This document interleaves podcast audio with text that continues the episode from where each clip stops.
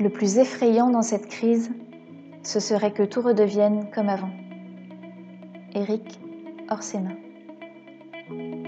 Ouvrez grand vos oreilles, le comité Grand Lille se digitalise avec ses cafés de l'après. À partir du lundi six avril et les jours qui suivent à treize heures quarante-cinq, on fait le tri entre le futile et l'essentiel, entre ce qui va rester du monde d'avant et ce qui va ou doit changer dans celui d'après. À l'heure du café, Jean-Pierre Le Tartre reçoit un invité, une personnalité de haut niveau, au point de vue éclairant et éclairé. En vingt minutes chrono, il vous invite à prendre un vrai shot d'inspiration avec votre café avant de retourner télétravailler. Vous êtes prêts? Alors c'est parti! Donc on va démarrer ce trentième euh, Café de l'après. Euh, et donc euh, merci d'être là. Je suis ravi de vous recevoir, Alice, parce que, euh, euh, parce que vous dirigez aujourd'hui une très grande entreprise pédagogique hein, qui forme au fond de compte les leaders de demain, mais aussi parce que Euh, nous avons en fait euh, reçu cette semaine deux femmes d'exception, puisque mardi, nous recevions Marie-Christine Coyne, qui est quand même présidente d'une entreprise qui pourrait être dans le top dix du C A C quarante, hein, avec ses vingt-quatre milliards de chiffre d'affaires. Et aujourd'hui, nous vous recevons, euh, Alice, vous êtes la première femme à la tête d'une grande école euh, internationale. J'étais la première femme. Pardon, J'étais la première femme. Quand oui. j'ai été nommée. Si, vous, avez été, vous avez été la première femme quand vous avez été nommée. Exactement. Voilà. Euh, à la tête d'une très grande école internationale, qui est Skema, une école innovante tournée avec sept campus, hein, installée sur cinq continents, huit mille étudiants, aujourd'hui cent vingt nationalités. Et vous, avez, euh, vous nous avez dit en fait que vous avez construit l'école de vos rêves. Donc on va en parler et surtout euh, on va parler euh, de l'épreuve des rêves euh, face au Covid, dans le Covid d'ailleurs. Est-ce que le Covid va a, a fait changer vos rêves euh, Et puis, euh, voilà, et vous dites en fait euh, de, que vous voulez offrir à tous les, tous les étudiants la possibilité de devenir citoyens du monde. Ce sera une bonne thématique aussi quand on parle, quand on discute de la mondialisation. Et des talents hybrides recherchés. Et là aussi, quand on cherche l'agilité pour gérer une crise, les talents hybrides sont sûrement euh, nécessaires. Voilà, donc merci d'être là. Euh, Skema est le fruit d'une fusion entre Serin Business School de Sophia Antipolis euh, et le groupe E S C Lille, hein, ce qui a fait, ce qui a créé Skema. Vous avez euh, fait, euh, vous avez travaillé dans l'Institut des hautes études de défense nationale. Vous avez, oui aussi un point que je voulais soulever. Vous étiez maître de conférence à Aix-Marseille, pardon, professeur de management. Euh, je, je soulignais un point qui est intéressant aussi, pour enrichir notre débat aussi, c'est que vous êtes une spécialiste de l'intelligence économique hein, et euh, vous avez notamment euh, écrit un référentiel pour euh, Alain Juillet euh, quand il, euh, auprès du Premier ministre et vous étiez aussi, euh, et vous êtes membre du Conseil économique de la sécurité créé en deux mille huit par Michel Le Maire. Donc les questions de sécurité, de souveraineté, d'intelligence économique sont des sujets aussi que euh, vous connaissez bien. Donc, on a plein de raisons de prendre beaucoup d'intérêt et de plaisir, chère Alice, à vous écouter, euh, à vous écouter pour ce café. Alors, on va commencer. Donc, on, vous êtes dans votre bureau, là, à, à Lille? Non, à Sophia Antipolis. Bon, Sophia, voilà. Bon, de toute façon, il fait moins beau à Sophia qu'à Lille. Parce exact. Que vous savez, vous savez que le, le Nord a été le plus ensoleillé du mois d'avril, la région la plus ensoleillée, notamment le Touquet. Donc, euh, il fait meilleur, paraît-il. Alors, on va rentrer dans le sujet. Et puis d'abord, bien entendu, une première, première question. Vous avez sept campus, huit mille étudiants. Brusquement, c'est le confinement. Qu'est-ce qui se passe? Alors, qu'est-ce qui se passe? Il se passe que le confinement, pour nous, avait démarré, en fait, puisque justement, nous avons sept campus, il avait démarré quasiment euh, euh, début janvier avec notre campus qui est en Chine, puisque le, le campus de Chine a été le premier à fermer ses portes euh, mi, mi-janvier, avec euh, voilà la découverte de, de, de basculer tous nos cours en ligne, de rapatrier une partie de nos petits qui étaient là-bas euh, et, de, et de commencer à, à s'organiser, en fait, pour, pour pouvoir faire un plan de continuité à académique qui ne voilà qui ne procure aucun impact pour les pour les étudiants. Donc euh, au fond le, le, le confinement, alors pour nous, j'allais dire ça s'est bien passé et au contraire, c'est une formidable opportunité d'apprentissage. Ça s'est bien passé parce qu'avec cette campus, on a des on avait vraiment l'habitude déjà des cours à distance, de faire tous nos boards en visio, euh, d'être euh, tout le temps connectés en fait en digital. Donc, ça ne nous a pas changé grand-chose, mis à part pour les collaborateurs qui sont restés à la maison. Euh, mais sinon, euh, au fond, ça a été un petit peu comme euh, comme notre quotidien. Alors, pour les petits, enfin pour les étudiants, c'était un petit peu différent puisque effectivement, ils ont été rapatriés, les étrangers sont rentrés chez eux, euh, les Français ont voulu rentrer euh, pour, à quatre-vingt-dix pour cent. On en a toujours dix pour cent qui sont restés sur nos sites. Et au fond, en deux jours, on a basculé euh, deux cent cinquante par jour en ligne pour à peu près six mille étudiants. On n'a pas eu de problème, on n'a pas eu de, de remontée euh, euh, voilà, et de méchanceté parce que les étudiants étaient mécontents. Ça s'est plutôt bien passé, ils ont, ils ont pas mal appris et surtout nos profs ont, ont bien joué le jeu. Donc globalement, le, pour nous, on va dire que c'est peut-être pour l'étape d'après que ça a été intéressant d'apprendre. En revanche, dans la gestion même de la crise, euh, au fond, nous, euh, on est, vous savez, on est sur des temps longs dans l'éducation. Donc à partir du moment où les petits sont rentrés dans l'école, euh, voilà, ils ont une année minimum euh, avant d'en sortir. On n'est pas sur des cycles courts, euh, euh, voilà. Donc globalement, les choses se sont passées. On a vraiment mis en place ce plan de continuité d'activité sur les sept sites. Alors certains ont fermé. La Chine a rouvert euh, en mars au moment quasiment où nous, on, on, on était en plein confinement. Voilà, donc c'est un apprentissage, on a appris à gérer ça et ça s'est plutôt pas mal passé. Donc je ne veux pas dire qu'on ait énormément souffert de, de, de cette période-là. Je pense qu'il y aura plus de leçons à tirer maintenant et puis pour les petits qui vont venir, il y aura peut-être un petit peu plus d'impact, mais on pourra en reparler. Alors, on va, on va en parler. Hein. Donc en fait, aujourd'hui, vous aviez déjà l'habitude hein, de cours en virtuel versus des cours physiques. Donc, cette question de présentiel n'a pas été un sujet pour gérer ce confinement de vos campus. Alors, je ne peux pas dire que ça s'est fait tout simple et que c'était une merveille, hein. euh, mais malgré tout, euh, effectivement, nous, on doit avoir à peu près quarante pour cent de nos cours. On a cent mille heures de cours dans le groupe. On doit avoir quarante pour cent des heures qui sont réalisées à distance, comme ça, en multisite. Par exemple, on est capable d'avoir trois mille étudiants sur sept sites qui font cours ensemble. Donc, au fond, euh, les, les étudiants ont un peu l'habitude, et nos profs aussi, hein, d'être à distance. Donc, ce n'était pas une révolution. Maintenant, basculer cent pour cent des cours à distance, bon, ça, ça nous a demandé deux jours de travail. Ouais, ouais, pas... comment, com comment vous avez ressenti le mood de vos étudiants justement pendant ces... On va parler tout de suite après de la reprise, là, mais du redémarrage, mais comment vous avez senti le mood de vos étudiants dans ce... Quelle perception vous avez quand vous discutez avec vos étudiants, quand vos professeurs discutent avec vos étudiants de, ce...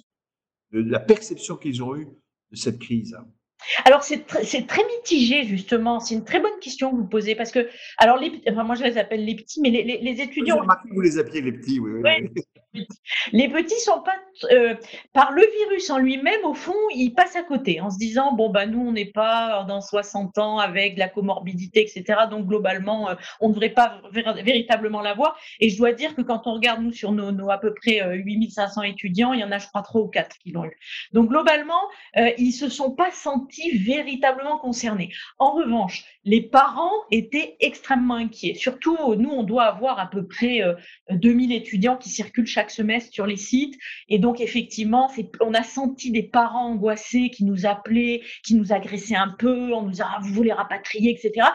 Et, et, et, et ce qui était très curieux, c'est que les parents nous disaient, mais rapatriez-les, et les gamins disaient, non, on ne veut pas rentrer. Et donc, euh, en fait, on était pris un peu entre le marteau et l'enclume, avec des parents qui jetaient la la faute sur nous et des gamins qui se disent non mais nous on veut rester, on est grand, on fait ce qu'on veut, et cetera. Bon, donc globalement on a, on a su le gérer à peu près correctement. Donc ça c'était pour la, la partie euh, un peu virus. Pour la partie euh, pédagogique, Euh, les petits, au fond, au démarrage, ils ont dit oui, mais finalement, d'avoir des cours à distance, l'expérience campus, et cetera, on l'a pas.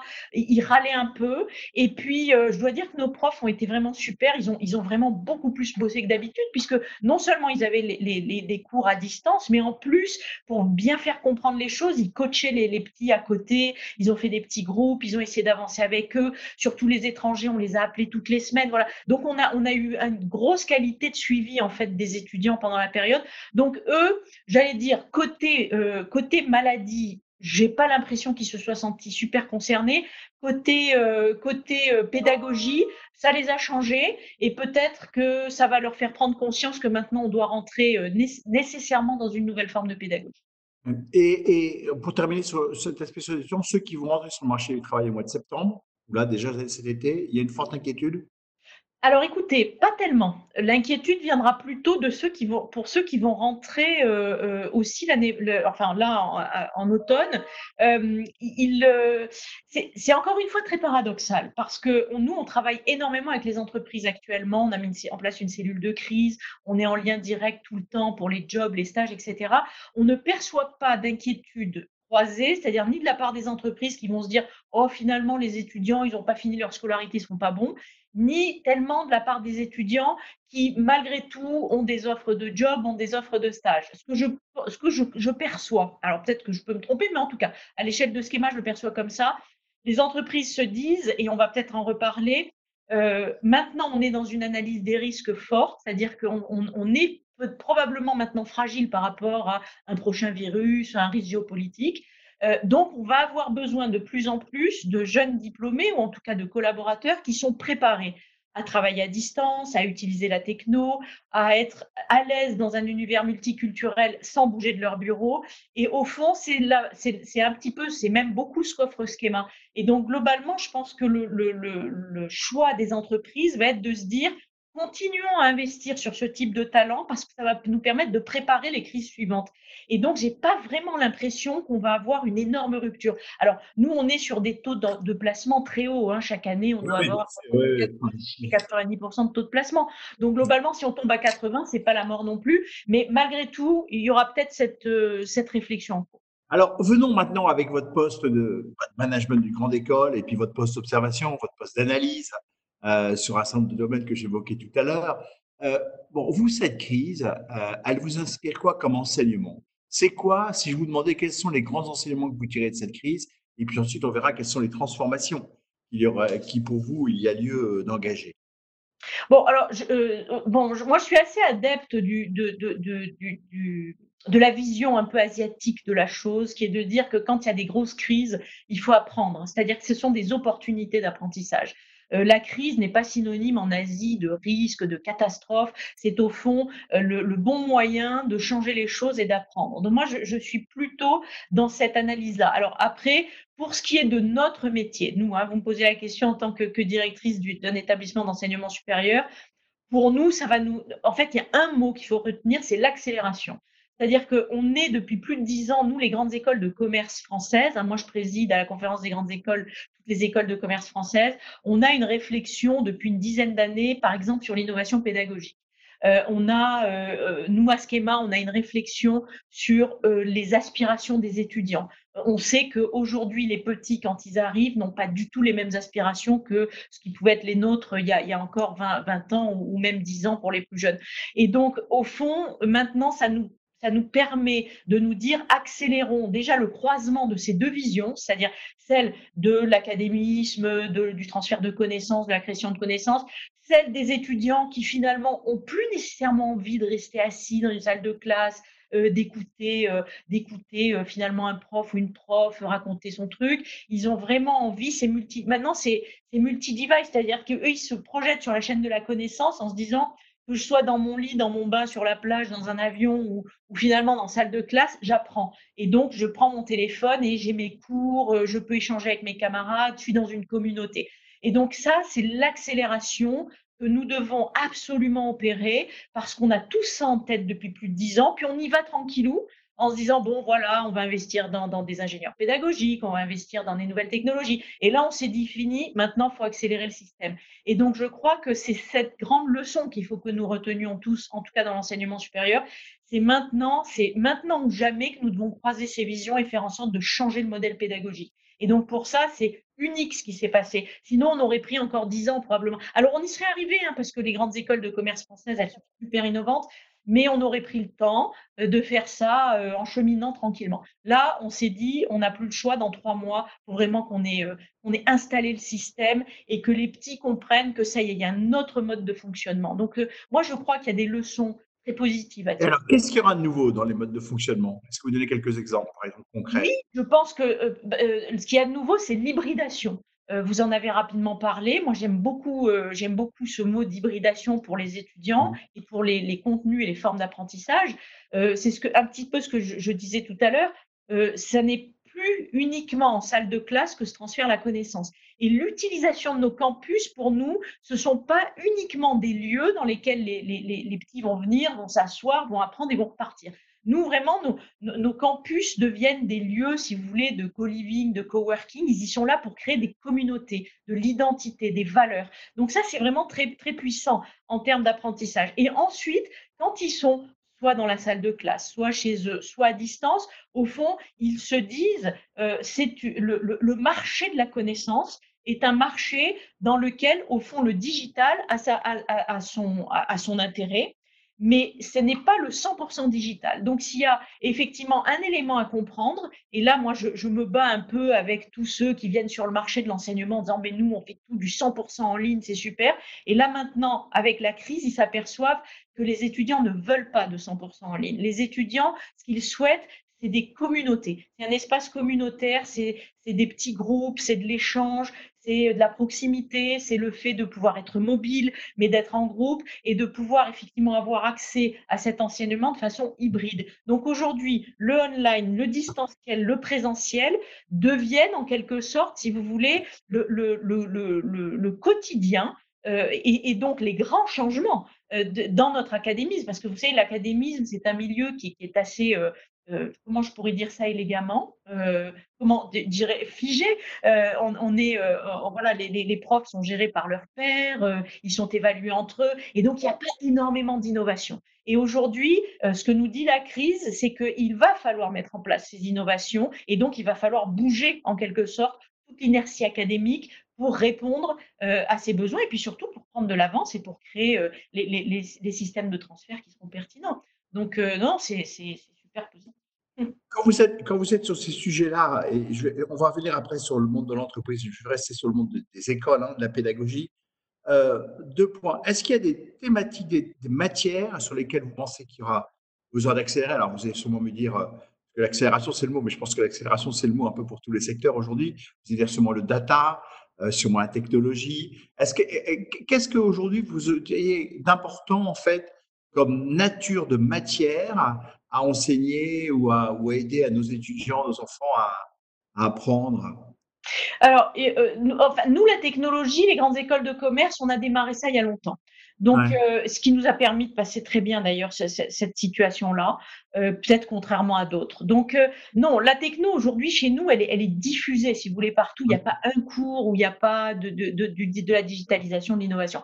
Donc, ce n'est pas vraiment le sujet d'avenir. En revanche, effectivement, ce qui va euh, devoir être, être réfléchi, euh, c'est la partie, euh, la partie un petit peu, on en a parlé, mais je redis, je redis ce terme parce qu'il est très fort, c'est la partie hybride, hybridation des talents. Alors là, il y a plusieurs choses, si vous voulez. Ouais. Il y a d'une part la préoccupation des étudiants sur la pérennité de la société, voire même la pérennité de l'humanité. Là, maintenant, nous, on est, on est euh, euh, vraiment à, pas attaqués, mais en tout cas, les étudiants nous demandent une réflexion sur les nouveaux modèles de croissance, nous demandent une réflexion sur la transition écologique, et cetera. Alors ça, ça a commencé il y a quelques années, euh, mais euh, je pense qu'effectivement, c'est un sujet, et, et notamment quand on voit la crise que nous avons traversée, qui devient de plus en plus préoccupante pour eux, parce qu'ils se disent, au fond, euh, on sort d'une du, d'une décennie, même si bon, ils ont été marqués par la crise, et cetera, on n'a pas eu quand même des, des, des changements de cette nature-là dans, dans la société. Or là, ils se disent le risque, en fait,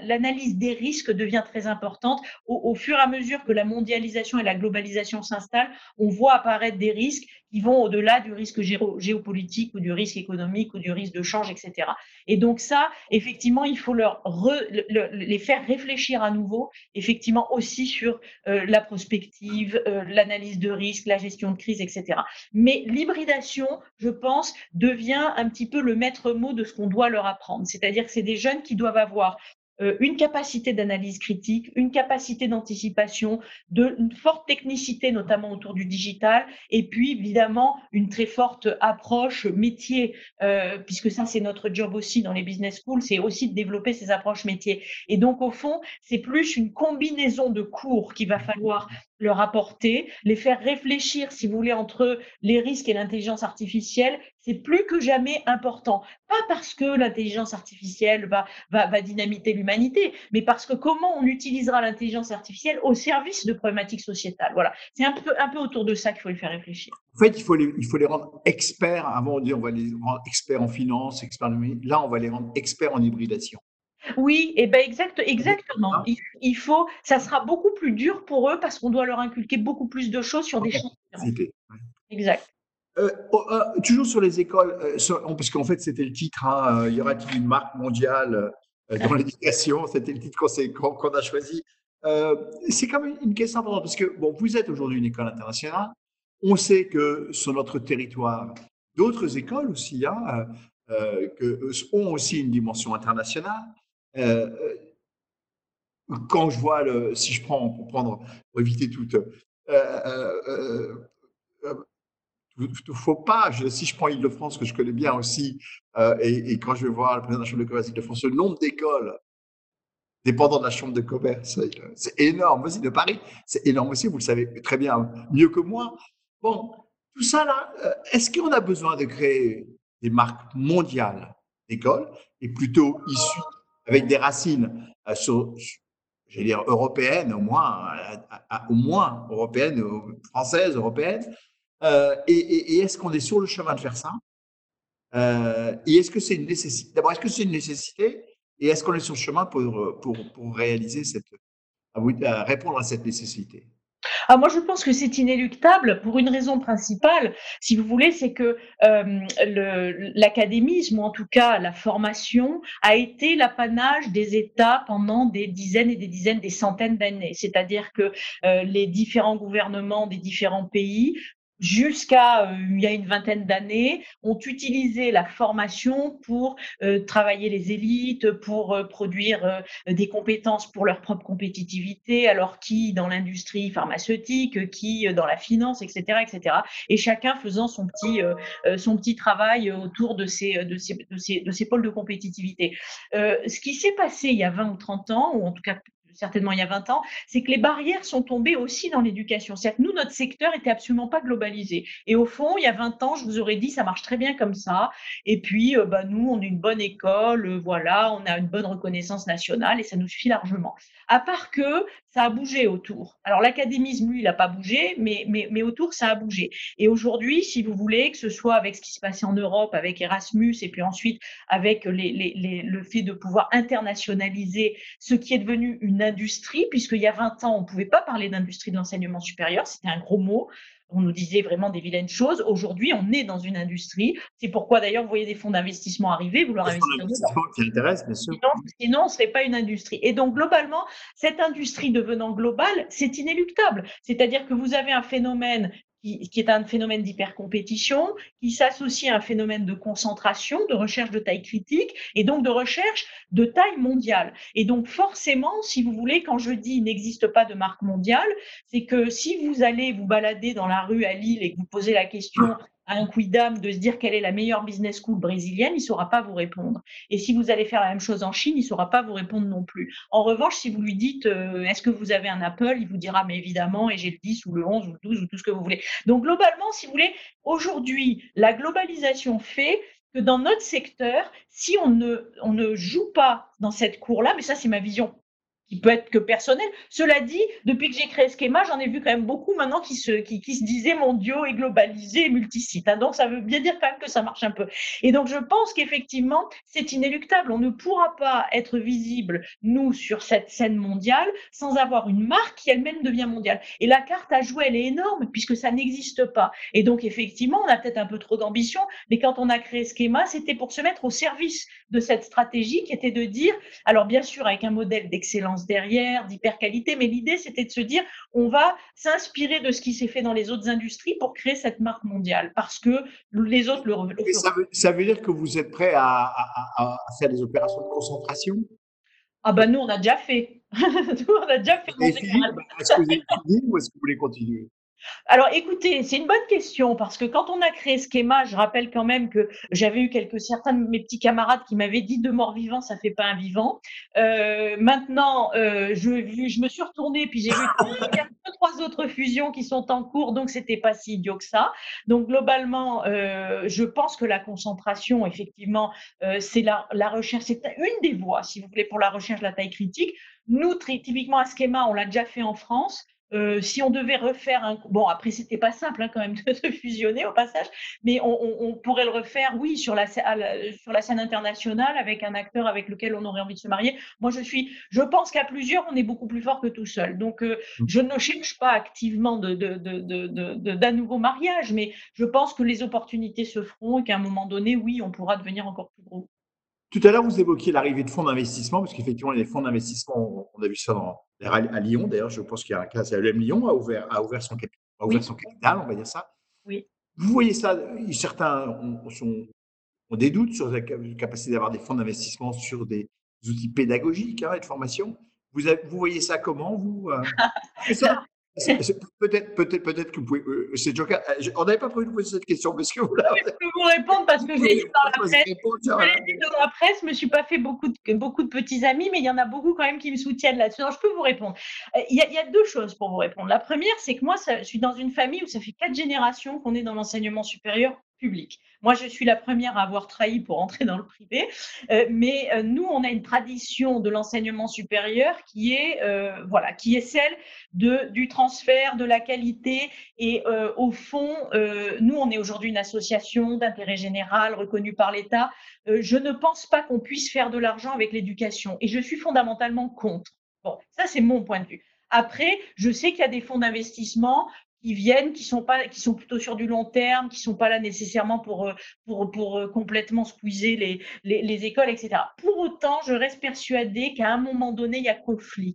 C'est-à-dire, vous pouvez pas demander de dégager des marges pour rémunérer des actionnaires, alors que nous, on est au service des petits. C'est-à-dire que tout doit revenir pour les étudiants, tout doit revenir pour les, les infrastructures, la technologie, et cetera. Donc, si vous voulez, moi, personnellement, et encore une fois, je n'engage que moi, je, je suis contre parce que je pense qu'à terme, il y a conflit d'intérêts. Et, et donc, je pense qu'il faut qu'on, que les, les établissements d'enseignement supérieur demeurent Euh, voilà, non for profit, si on veut dire, c'est-à-dire à but non lucratif. Euh, on ne peut pas euh, se dire qu'on va dégager du résultat sur le dos des petits pour rémunérer des actionnaires. En tout cas, moi, je peux pas. Voilà. Après, d'autres le font, hein, et je les critique pas. Ils font ce qu'ils veulent.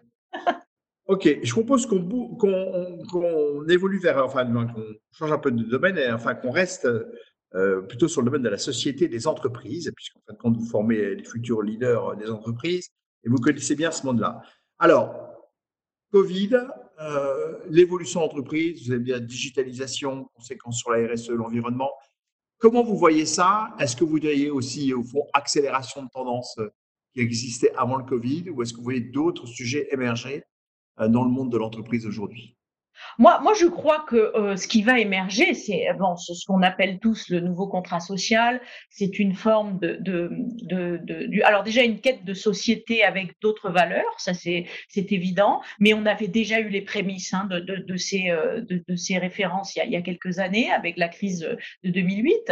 Euh, on voit émerger le nouveau contrat social, les nouvelles façons de travailler. Je crois que ça, ça nous a tous euh, impactés d'une façon ou d'une autre, euh, plus ou moins violemment. On voit des entreprises aujourd'hui qui disent bah, « nous, on, on va vendre nos, nos, nos immeubles, on ne retournera plus euh, nécessairement travailler en dehors de chez nous ». Donc, je, je crois qu'il y a, euh, il y a une, il y a une quête, en fait, d'une nouvelle place des, des, des, des, des hommes avec un grand âge dans la société et le fait de voir la relation, effectivement, au travail un petit peu différa- différemment, euh, évidemment avec la technologie. Euh, une autre chose doit être prise en compte parce que euh, maintenant, vous avez, on, on le voit, il y a eu beaucoup de débats pendant ce Covid. Donc, vous voyez les, ceux qui sont à fond en disant oui, maintenant il n'y a plus de structure, on est tous en ligne, on reste à la maison, il y a la bon bref.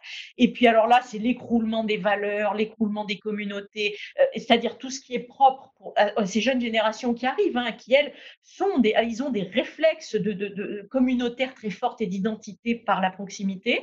Et puis de l'autre côté, vous avez ceux qui disent mais non, tout va revenir comme avant. Bon, je pense que je ne suis pas, je suis pas demain, mais je pense que la, la vérité est un petit peu au milieu. Il faut savoir, euh, je crois, beaucoup écouter les jeunes générations. euh, et, euh, et, et, et voir ce qui, effectivement, ce qu'on peut tirer comme leçon de ce qu'il y aura de bien pour elle, et puis ce qu'il faut garder de cette ancienne vie et ce qu'il faut euh, enlever de cette ancienne vie. Donc, euh, tout ce que vous avez cité, c'est exactement dans l'ère du temps, que ce soit la digitalisation, l'innovation, la responsabilité sociale, le, le, la, la, et, et surtout ces formes de relations au travail. Ça, ce sont, je crois, les grands enjeux qu'on va devoir traiter. Mmh. Et puis, se posera derrière la, notre capacité à travailler ensemble. Hein, parce que là, on peut quand même se questionner un petit peu par rapport à ce qui… Oui, pourquoi vous dites ça particulièrement?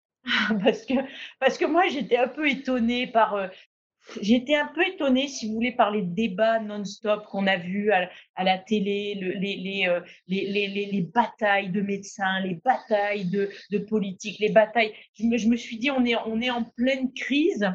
Et nous, notre façon de répondre, c'est de mettre toujours deux personnes en face à face et faire en sorte de savoir lequel des deux euh, va, va tuer l'autre pour pouvoir gagner. Et, et je pense que c'était pas nécessairement la bonne façon de traiter le sujet. Déjà, ça a endormi et anesthésié la moitié, des, la, moitié de la population. Et, et deuxièmement, personne n'a compris ce qui s'est passé. Je crois qu'il aurait fallu peut-être réfléchir ensemble euh, pour, euh, voilà, pour faire en sorte de tirer des leçons et de, de prendre des décisions qui soient des…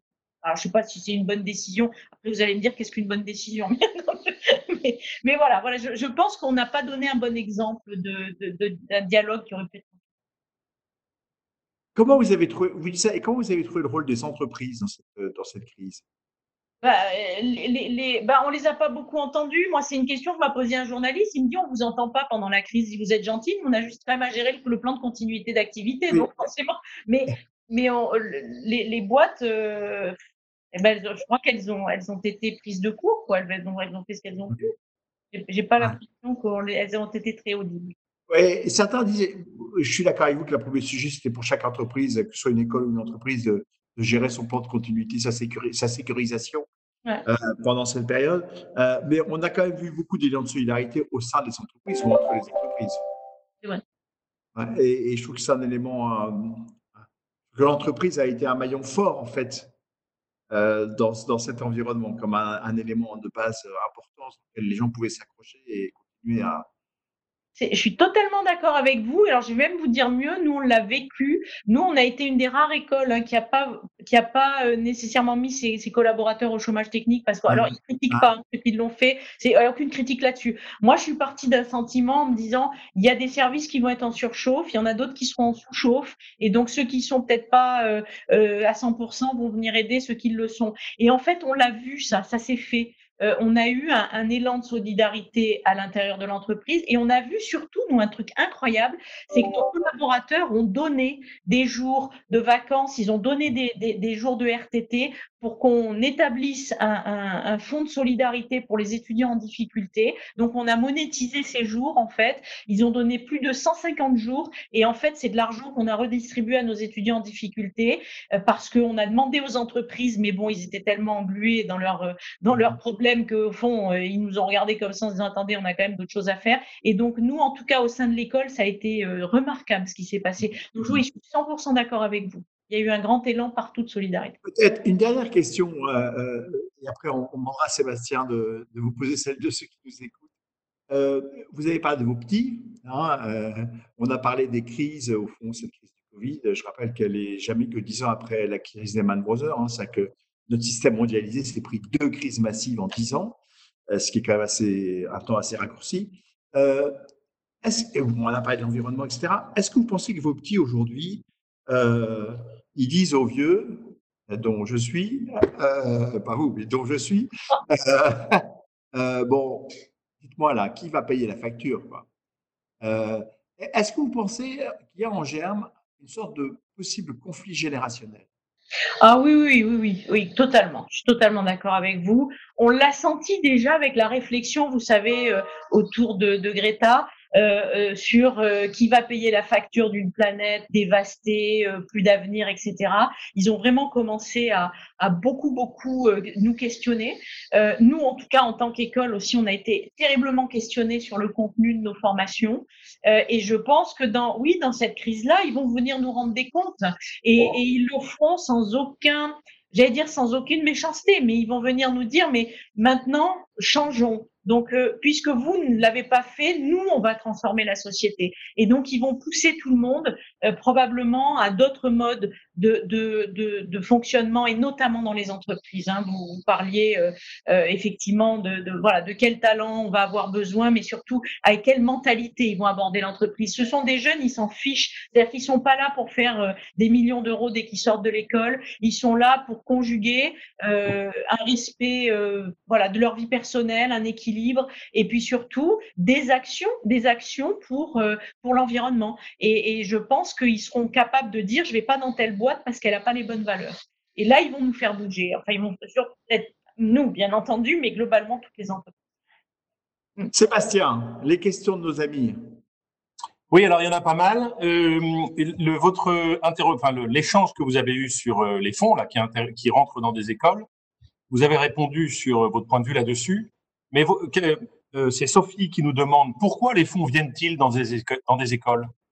Ben, c'est ce que je vous disais tout à l'heure. Euh, aujourd'hui, avec la globalisation de l'enseignement supérieur, c'est quatre cent quatre-vingts millions d'étudiants qui, chaque année, vont rentrer sur le marché de l'enseignement supérieur. Imaginez, pour un fonds d'investissement qui veut faire des sous, quatre cent quatre-vingts millions. Donc, pour peu que vous ayez une structure un peu internationale, vous claquez des doigts, vous avez des milliers d'étudiants qui rentrent chez vous. Et donc, forcément, vous faites beaucoup, beaucoup, beaucoup d'argent. Si vous n'êtes pas regardant sur la qualité, si vous n'êtes pas regardant sur les accréditations, sur la formation de votre corps professoral, et cetera, vous pouvez peu investir, avoir beaucoup de monde. Alors, ça sera sur un temps court, hein, parce que les petits, euh, on ne leur raconte pas des salades pendant dix ans non plus. Mais, mais si vous voulez, vous pouvez faire beaucoup d'argent très vite. Et donc, ça, c'est parce que globalisation, justement, et mondialisation de l'enseignement supérieur. Merci. Alors, une question d'Isabelle sur le lien avec les entreprises. On connaît euh, toute la recherche de rapprocher les entreprises des universités, des écoles. Est-ce qu'aujourd'hui, des étudiants ont déjà imaginé de faire financer leurs études par des entreprises, autrement que euh, quand on est dans des contrats d'apprentissage ou autre ? Alors, bah, en fait, indépendamment des contrats apprentissage, contrats pro, et cetera, euh, non, il n'y a pas, euh, y a pas énormément euh, de, mis à part si on est dans des startups, et cetera, Euh, les, en France, en tout cas, on n'a pas cet élan, si vous voulez, si c'est pas quelque chose d'encadré par un contrat où il y a des aides de l'État, globalement, pour faire court, euh, les entreprises vont pas spontanément euh, dire à des petits, ah bah tiens, je vais te financer toute ta scolarité, parce que voilà. Je pense que c'est quelque chose qu'il faudrait faire, parce que c'est un investissement commun, en fait, que ferait à la fois l'entreprise et l'école, et pour le bénéfice des petits, qui pourraient eux voir financer leurs études. Mais je suis, alors, s'il y a cette volonté-là, euh, moi, je pense qu'il faut le faire absolument. Je ne suis pas nécessairement sûre que ça soit quand même super partagé par ce que porte le monde actuellement. Merci. Euh, question de Alex sur euh, le trio qu'elle qualifie de trio de la recherche, l'université, l'école et l'entreprise. Euh, on n'a pas beaucoup parlé de ça euh, jusqu'alors dans notre échange. On sait que c'est une faiblesse française, si on en reste à l'échelle française. Quel regard vous avez là-dessus sur cette difficulté de lien entre le monde de l'entreprise et le monde de la recherche? Alors, il y, y, y a deux choses, parce qu'on a des écoles, dont, dont une qui est pas très loin de chez vous, qui le fait très bien. Euh, vous avez des, c'est la capacité aussi des écoles, si vous voulez, à être capable de produire des connaissances utiles pour les entreprises. Euh, donc, on a une part de responsabilité. On peut pas dire c'est la faute des boîtes qui veulent pas travailler avec les écoles. Les écoles doivent faire un effort aussi de produire de la connaissance qui soit actionnable et, et qui soit facilement euh, compréhensible, si vous voulez, par les entreprises pour pouvoir mettre en action des choses. Donc, nous, on doit faire un effort et on est tous, si vous voulez, aujourd'hui dans, dans cette bascule qui est, nous, on appelle ça Research with Purpose, d'autres diront Research for Business, d'autres diront, voilà. Et donc, on, on est tous en train d'évoluer vers ça, mais euh, là, effectivement, il faudrait euh, qu'on ait des dispositifs. Alors, moi, je suis pas pour l'accompagnement à outrance par l'État qui doit tout financer, et cetera. Moi, je pense qu'on peut très bien se débrouiller tout seul. En revanche, il faut qu'on ait envie de faire ensemble parce qu'il y a euh, un intérêt commun. Et je crois qu'aujourd'hui, on est en train de s'en approcher. Beaucoup, beaucoup d'écoles travaillent euh, très bien avec des entreprises. Il faudrait que ça soit systématisé. Aux écoles aussi de faire l'effort et aux entreprises de se dire « je suis à l'écoute des chercheurs » et effectivement, je fais l'effort aussi de comprendre ce qui se passe dans, dans leur tête. Parce qu'on ne parle souvent pas le même langage hein, entre l'académique et… Donc, il faut des traducteurs. Donc, si on arrive à trouver des traducteurs qui font le go-between, ça ira. Sinon, on risque de se regarder en chien de faïence pendant pas mal de temps. Donc, il faut que d'une façon ou d'une autre, on arrive à se rapprocher. Moi, je suis pour et je pense que c'est très vertueux. Et dans d'autres pays, ça se fait très bien d'ailleurs. Très bien, merci. Alors Philippe nous demande, on, on voit venir des entreprises sans bureau. Demain, on peut imaginer des écoles sans campus? Non, non, absolument pas. Euh, nous, on peut pas. Nous, euh, si vous voulez, si vous si vous vendez des solutions, du logiciel, euh, voilà, des choses comme ça, des des, des, des services. Que vous, que vous soyez à la maison pour travailler et qu'il n'y ait plus de bureau, fine, ça peut peut-être marcher. Nous, l'expérience campus fait partie de l'apprentissage. C'est-à-dire que les petits, si vous les mettez à distance, ils ne viendront pas dans votre école. Ils ont besoin d'être chez nous, mais pas, c'est ce que je disais au début, pas dans une logique où je viens uniquement pour m'asseoir sur un banc et écouter quelqu'un. Ils sont là parce que c'est un espace de vie. En fait, c'est leur école dans laquelle ils vont construire leur A D N et dans laquelle ils vont avoir leurs valeurs communes. Et c'est cette quête de communauté, si vous voulez, qui est très forte, qui se construit. C'est un espace… Vous savez, nous, moi, les campus, j'appelle ça des espaces d'apprentissage. C'est-à-dire qu'il y a… On apprend, pas nécessairement en étant assis sur un banc d'école et écouter, en écoutant un prof. On apprend parce qu'on interagit avec des cultures différentes. On apprend parce qu'on interagit avec des entreprises. On apprend parce qu'on interagit avec des alumni. Et le lieu privilégié pour ça, c'est le campus aujourd'hui. Donc, s'il y a bien, euh, je crois, euh, euh, une industrie, si on peut dire une industrie, en tout cas un environnement dans lequel on aura besoin de conserver nos campus, c'est bien notre écosystème. Je pense que pour les autres, ça peut se, se plaider totalement différemment. Alors, Pietro euh, nous pose une question qui renvoie à un échange qu'on avait eu lors de la préparation. Euh, comment allez-vous adapter vos enseignements à la rentrée pour les étudiants internationaux? euh, Ça va être un trimestre en distanciel? Non, non, non, parce qu'ils ne viendront pas. Donc, euh, non, non, ça doit être un, un, un trimestre hybride. Alors, hybride pour deux raisons. Une très court-termiste qui est de dire, euh, nous, si la ministre nous dit, vous devez respecter les règles sanitaires de un mètre carré, machin, et cetera. Forcément, dans un amphi de six cents personnes, vous n'en mettez pas six cents. Donc, globalement, vous allez mettre un quart de, de, de, de, vos, de vos effectifs en présence. Donc, les autres seront bien quelque part. Donc ça, c'est le court terme. Et le, et le plutôt moyen long terme, c'est que, c'est ce que je disais à Jean-Pierre tout à l'heure, c'est l'accélération de l'innovation pédagogique. Euh, les petits, euh, parfois ont envie de rester chez eux et de suivre leurs cours à distance, parfois ont envie d'être sur le campus, parfois ont envie d'être ailleurs. Et donc, ce qu'il faut, c'est leur offrir toutes ces possibilités et au fond, travailler avec eux sur les choix qu'ils vont opérer. Euh, mais nous, en tout cas, pour les étudiants étrangers, si on leur fait cent pour cent en ligne, ils nous ont déjà dit niet, on ne vient pas. Et donc, on se bat avec les, le ministère pour faire en sorte qu'ils puissent malgré tout venir, même s'ils doivent rester en quatorzaine, quitte à rester pendant quelques temps, effectivement, à distance, mais à pouvoir réintégrer les sites après euh, et, et, et la mobilité euh, par voie de conséquence, en tout cas pour Skema. Donc, euh, oui, la rentrée définitivement sera hybride pour ces deux raisons. Merci. Alors les amis, petit message de service, c'est impressionnant le nombre de questions que vous posez à Alice Guillon, donc euh, bravo, merci. Je ne pourrais pas toutes les, les attraper, mais je vais en prendre quelques-unes. Euh, notamment euh, la, la question euh, autour de votre rôle, euh, Alice. Euh, vous formez les, les jeunes leaders de demain. Euh, comment vous faites-vous pour être capable de penser le monde de, de dans trente ans ou dans vingt ans? c'est euh, bah, notre job à nous, directeurs d'école, déjà de ben déjà d'avoir euh, euh, une vision en quelque sorte pour notre établissement, comme tout chef d'entreprise. Hein, si on n'en a pas, ben on est un peu embêté. Euh, c'est no notre, notre rôle aussi euh, d'être dans nos réseaux, dans, dans tous les réseaux de l'académisme international, de comparer, de travailler avec les entreprises, de s'enrichir de ces discussions pour pouvoir effectivement se projeter. C'est notre rôle de, de prof euh, de, de savoir lire et, et, et faire des synthèses pour essayer d'imaginer demain. Euh, je crois qu'on est, euh, nous, plus que peut-être plus que d'autres, on, on doit être des, des, euh, des, des, des, des personnes qui a euh, qui pouvons imaginer les, les, les, les systèmes pédagogiques de demain. Sinon, ben sinon c'est qu'on n'est pas à notre place. Euh, donc, pour, pour toutes ces raisons-là, notre, notre travail, on est formé pour ça, c'est d'aller effectivement euh, collecter l'info, partager et, et imaginer des stratégies. C'est un peu comme tous les chefs d'entreprise, en fait. Alors, peut-être dernière question avant de repasser la parole à Jean-Pierre. Euh, une question sur la problématique générationnelle que nous pose Caroline. Euh, vous avez donc cette formation continue qui parfois fait des mélanges de générations sur vos campus. Euh, on peut imaginer justement demain des mélanges de générations euh, dans, dans la formation, c'est des choses qui ont été pensées?